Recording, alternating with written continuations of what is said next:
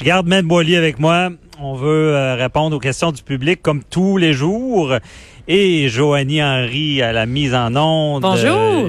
Bonjour, ça va bien? Ça va bien, vous? Oui. Salut, Joanie. Bonjour, Me Boily. Il y a des gens qui nous interpellent sur Grande Allée pour poser des questions, mais on n'a pas eu le temps de prendre des notes. Là. Toi, est-ce que tu en as reçu? Oui, j'ai Robert de Laval. Robert nous dit qu'il y a vraiment un mauvais voisin. Il dérange tout le temps. Il sort jamais ses poubelles. Au bon moment, il fait du bruit. Il fume. Il se demande. Il commence à penser à vouloir vendre sa maison. Est-ce qu'il doit le dire obligatoirement que ce voisin-là est dérangeant au prochain acheteur? Et est-ce que ça peut devenir un vice caché, finalement? Oh! Hey, vice caché, mauvais voisin. Oh, là, là. D'abord, un vice caché, une personne, c'est pas un vice, en passant, même s'il y en a, qui en ont beaucoup, là. C'est ça, cette personne semble avoir des vices. Oui, voilà. Mais là, c'est une excellente question. D'ailleurs, c'est une question piège. Je dois dire, Joanie, je sais pas où tu l'as pris, là, mais c'est un piège.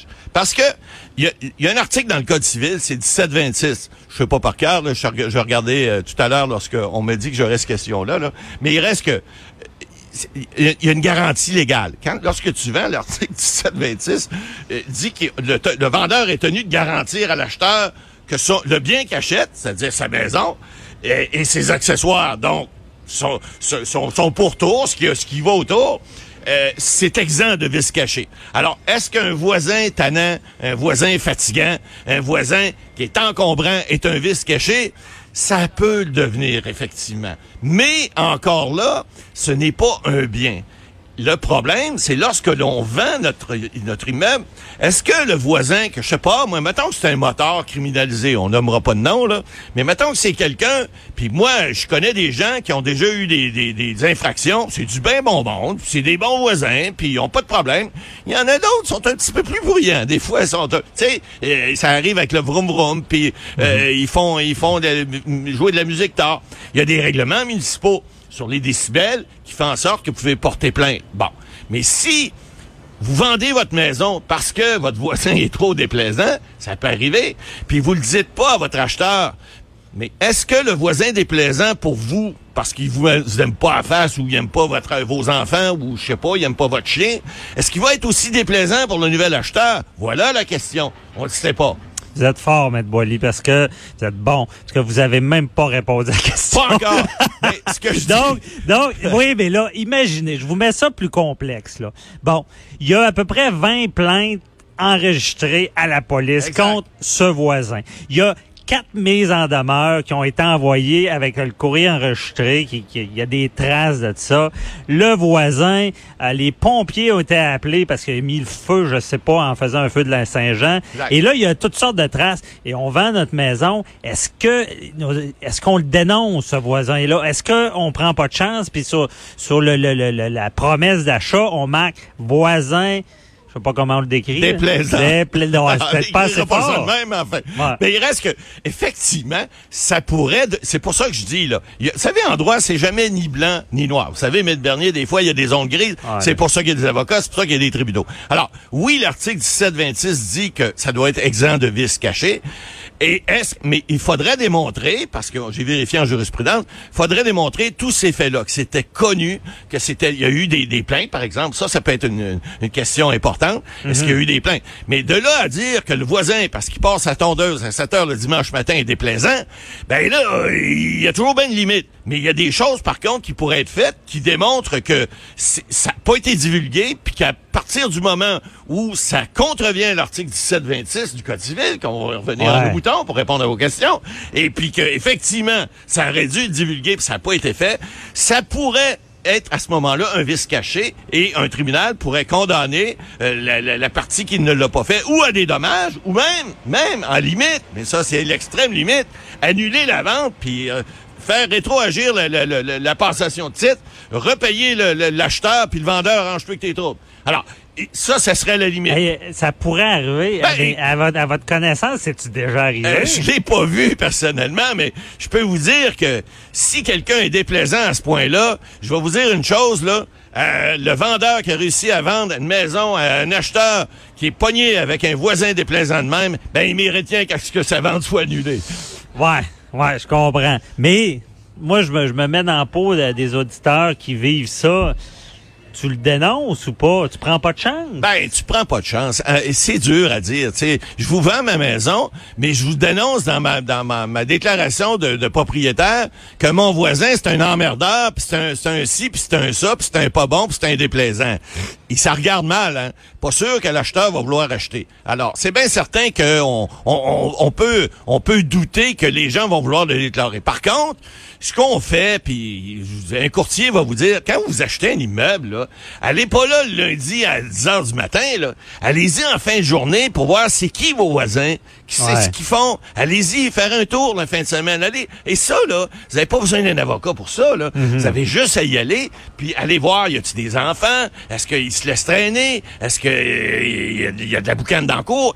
C'est toutes des choses qui peuvent se faire, puis vous n'avez pas besoin de recours légaux pour ça. Bon, si vous estimez que c'est quelqu'un qui pourrait être déplaisant, ben essayez de vous renseigner auprès de votre vendeur pour dire, il est comment, le voisin, il est-tu bon? Bon, puis si ça force trop, ben faites-le écrire. Puis si, vous savez, les relations contractuelles, là, c'est toujours libre et volontaire. Vous savez, M. Bernier, alors, on dit tout le temps, il n'y a pas de liaison entre majeurs. Alors, si les gens acceptent de mettre dans un contrat, mon voisin est quelqu'un de plaisant, il va à messe à tous les dimanches, et puis il ne tombe pas sa tondeuse à 7h le matin, ben, s'ils veulent le mettre dans le contrat, puis ils le mettent, puis que c'est pas le cas, ben vous pourrez faire annuler la vente. Okay. Mais là, on charrie un peu. Bon, on se tient loin des tribunaux. Moi, le conseil que je retiens, c'est aller visiter à des heures où est-ce que ça pourrait être propice, le dérangement. Ça va être plus facile de constater.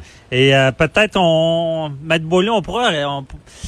Pour le fun, là, on pourrait regarder si c'est déjà arrivé dans la jurisprudence. On reviendra avec ça. C'est bien. Joanie, est-ce qu'on a une deuxième question? Oui, Marie-Ève de Québec qui nous a texté au 187 Cube Radio. Elle dit que l'hiver dernier, elle a eu un accident. Elle a glissé sur le trottoir. Elle a subi une fracture de la cheville et depuis, elle a toujours des douleurs à la cheville qui limitent ses déplacements. Ça lui cause beaucoup de problèmes. Est-ce qu'elle aurait le droit de poursuivre la ville pour les dommages qu'elle a subis? Faut qu'elle se dépêche, M. Boily. Ouais, là, écoutez, le Code civil a changé, heureusement, dernièrement, et on a changé un article de la loi qui prévoyait que on devait poursuivre. En fait, il faut comprendre deux choses. La loi sur les cités et villes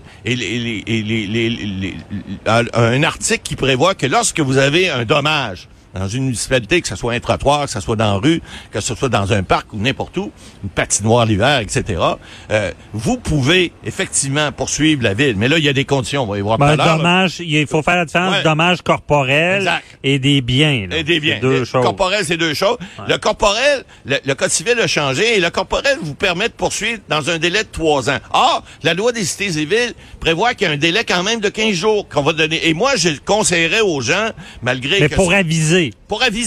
Qu'on va poursuivre.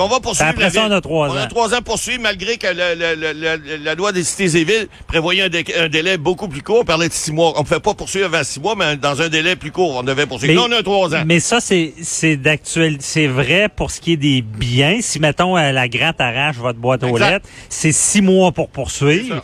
Faut dénoncer dans 15 jours. Si c'est corporel, faut dire qu'on va poursuivre, mais là, les tribunaux ont laissé ce 3 ans. C'est la prescription qui s'applique à tout. C'est ça, c'est pour 3 ans.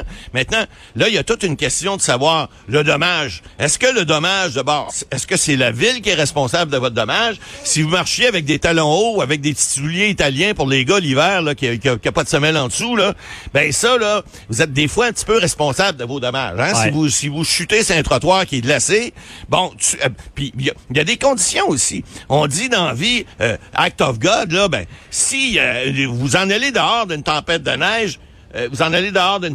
neige, et puis que vous avez chuté parce que, je sais pas, moi, vous n'étiez pas chaussé correctement, ben, ça se peut que la ville dise, écoutez, là, cette journée-là, vous allez, c'est pas obligé de sortir de chez vous, là, tu sais. Ça peut être une faute partagée. Ça peut être partagé, mais il faut prouver, qu'il y a un dommage, première des choses, puis la causalité, qui a créé ce dommage-là? Il y a eu l'arrêt d'Orémy, les petits poulets, 1959, de la Cour suprême, qui disait, c'est quoi le dommage direct, hein? C'était une voiture qui était rentrée dans un poteau électrique, qui avait tombé sur les fils, qui avait tombé sur le poulailler, qui avait brûlé, puis qui avait brûlé les poulets. Alors, qui est responsable du dommage des poulets? C'est-tu le gars dans son char? C'est-tu Hydro-Québec? C'est-tu les fils? C'est-tu la personne parce que le poteau aurait pas dû être là? Bon, c'est quoi le lien de causalité? Qui a causé le dommage? Alors, est-ce que c'est la municipalité? C'est-tu le bon Dieu qui aurait pas dû envoyer la neige?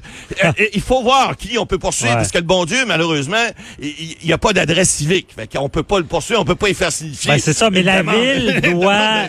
il faut prouver que la ville a été négligente dans l'entretien. Et voilà, négligente dans l'entretien. Par exemple, on a vu les enquêtes qu'on a vues dans le Journal de Québec, le Journal de Montréal, bon, les nids de poules, etc. Il y a des gens qui poursuivent des municipalités. On a vu un monsieur encore cette semaine, là, il a remboursé ses pneus, ses jantes, etc. et les dommages qu'il a subis.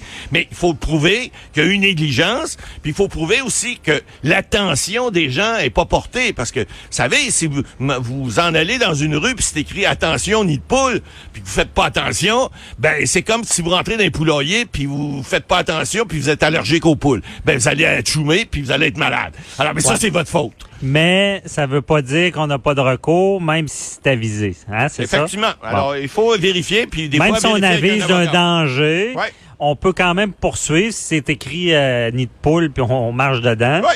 Mais on peut quand même poursuivre, mais la vie va dans le fond, aider atténuer un peu. Atténuer la responsabilité de la ville, mais on peut jamais s'enlever de sa propre responsabilité en disant, oh, non, moi, je suis pas responsable ici. Ouais. Il t'arrive n'importe quoi, t'as rien qu'à pas venir, reste chez vous pis t'auras pas de problème. Non, ça marche pas de même. C'est ça. Si ça vous arrive, là, prenez des photos, prenez les noms des gens autour qui vous ont vu tomber, des témoins, puis des photos, c'est toujours bon, surtout à cette heure avec les téléphones intelligents. Ouais, ça va clic, bien. Un petit film. Ça, là, une image vaut 1000 mots, puis il n'y a pas une preuve qui peut battre ça. C'est ça. Puis l'idéal, c'est de faire prendre la photo par quelqu'un d'autre. Oui. Pour la déposer en preuve, pour la corroborer. S'assurer qu'il va être encore vivant pour venir le déposer. Bon. Parce que faut que ça soit la bonne personne. Là, allons-y, on va laisser faire les règles de preuve un matin. Okay. Joanie, est-ce qu'on a d'autres questions? Oui, il y a une dernière question.